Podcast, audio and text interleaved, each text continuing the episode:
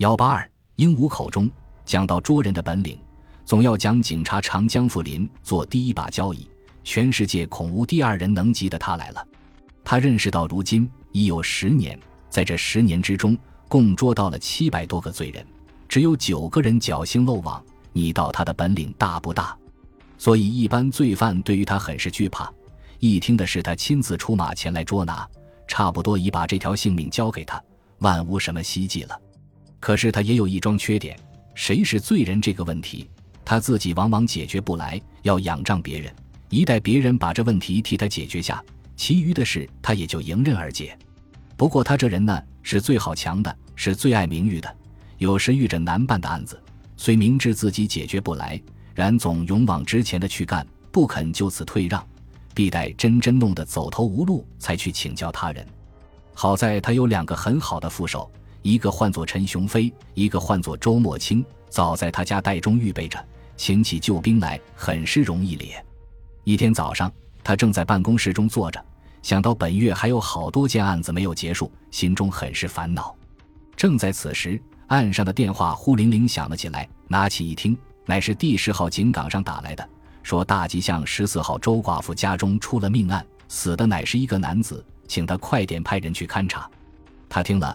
顿把烦恼之心抛去，精神又兴奋起来，也不暇问他详细情形，立起身来，整整衣襟就想走。他的副手陈雄飞笑问道：“莫非又出了什么案子？也要我同去吗？”警察长把头摇摇，一声不响地走了出去。陈雄飞暗暗好笑，想：此公真奇怪，老是这个样子。起初总一味逞强，不要人家帮助一点。后来弄得无可奈何，又丈人家了，想着便向他对坐的周墨清微微一笑。墨清懂得他的意思，也以一笑相报。可是，在他们相视而笑的当，那位警察长早已走到外面，跳上了自己的车子，如飞而去。不一会儿，到了大吉巷，早见一个港警守在一家门首，警察长便下车和那港警们打几句，就走了进去。只见一个四十多岁的老婆子，眼泪汪汪地坐在课堂中，旁边立着七八个人，正七嘴八舌地说着。警察长一见，暗想：这老婆子定是那周寡妇。上前一问，果然是的。随又问道：“这里不是出了命案吗？死的是你什么人？”周寡妇站了起来，悲声答道：“是我娘家的哥哥，他昨晚还是好好的，竟然门不开户不起的，忽然被人杀害了。”真是冤枉之极，要请官长替他伸冤呀！旁边那些人也嘈嘈杂杂地说道：“这件事很奇怪，他昨晚还是好好的，还和我们谈天咧。”警察长员睁着两个眼睛，向他们怒视道：“我只问一人，你们不要再旁多话。”随又向周寡妇问道：“他唤什么名字？作何生理？是偶来做客的，还是常住在这里的？昨夜曾有人听见什么声音没有？”今早又是怎样发现的？可详详细细对我说来，让我勘察起来，易于着手。周寡妇被他这么叽咕噜多的疑问，倒呆住了，一时不知先回答哪一句话是好。良久，良久，心神方定一些，又想了一想，才回答道：“我娘家姓薛，他唤薛长庚，是个珠宝客人。上一个月带了许多珠宝从苏州来，本想住在客栈中的。”因为我开的是寄宿，专租给一般学生住的。其实是有两个学生有事回去了，楼下空下一间房来，他因此就搬到我这里，住在那间空房中，倒已收去了不少货物。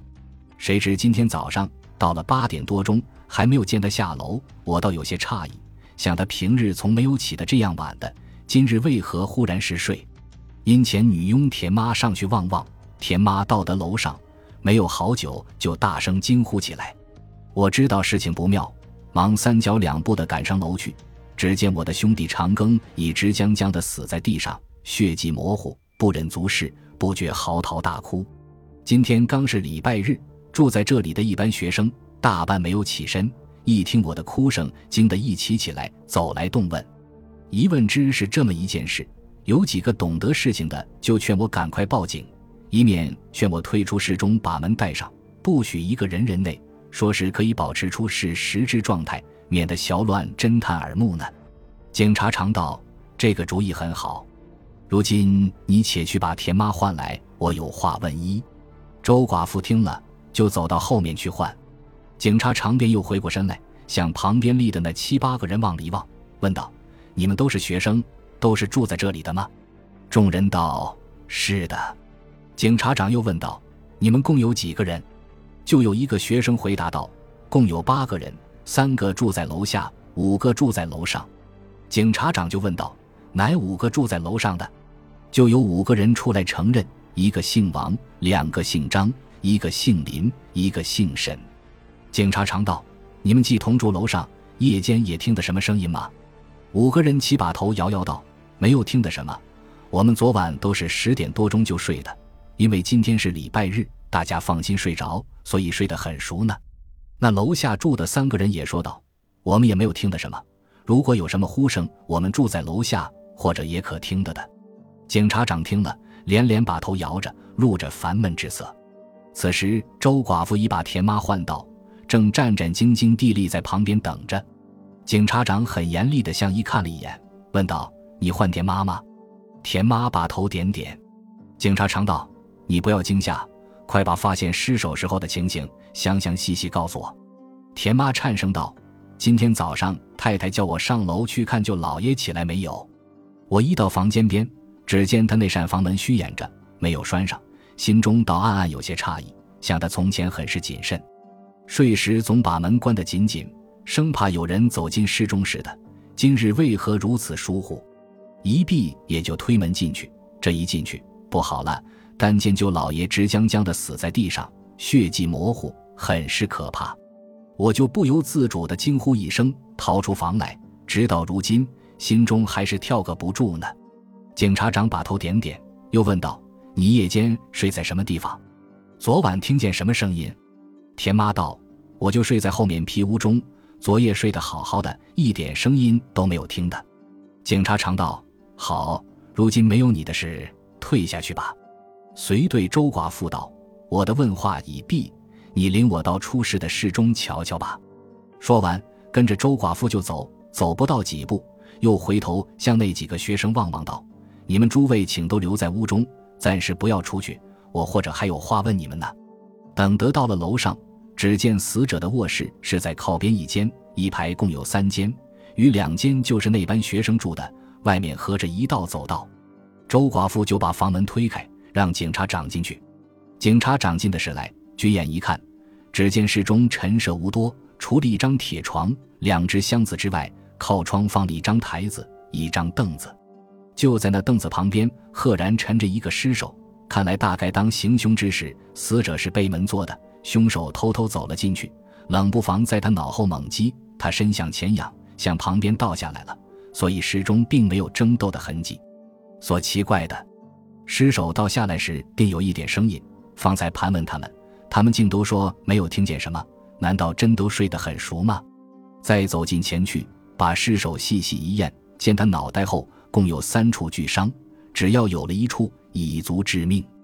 至于那凶器，赵壮看来。乃是一柄笨重的家伙，但是遍寻室中却没有查见，而细验血迹，其死定已经过八九小时以上。如是，死者被害的时间定在昨晚十二时至一时之间了。警察长看完以后，暗想：死者是被害，不是自杀，那是决然无疑的了。不过，凶手行凶的目的为着什么呢？想到这里，忽然想起方才周寡妇曾说起，死者带了许多珠宝来此销售。便脱口而出，向周寡妇问道：“他现在还有若干珠宝不曾收去，所收的钱又放在哪里？你也知道吗？”周寡妇道：“他所收去的钱已陆续寄回家去了，不过还有一串金圆珠，因为价钱很贵，无人承受，所以至今还没有脱手。前天晚上他还取出来给那班学生瞧看咧。”警察长听了，忙问道：“如今这串金圆珠还在不在呢？”周寡妇怔了一怔，道：“这倒没有知道，因为方才出了这件凶事，人都吓得昏了，竟没有留心到这珠子。”说着，忙走到桌子边，但又露着战战兢兢的样子，生怕践踏了尸首似的，遂把靠边一个抽屉开了，一臂说道：“他这串珠子装在一个皮袋中，常常见他放在这里的。我嫌这抽屉没有暗锁，不能关上，曾劝他另藏别处，但他马虎得很。”总不见听咧。翻了一阵，胡廷一喊了起来，道：“呀，真是怪事，这串珠子竟不见了。”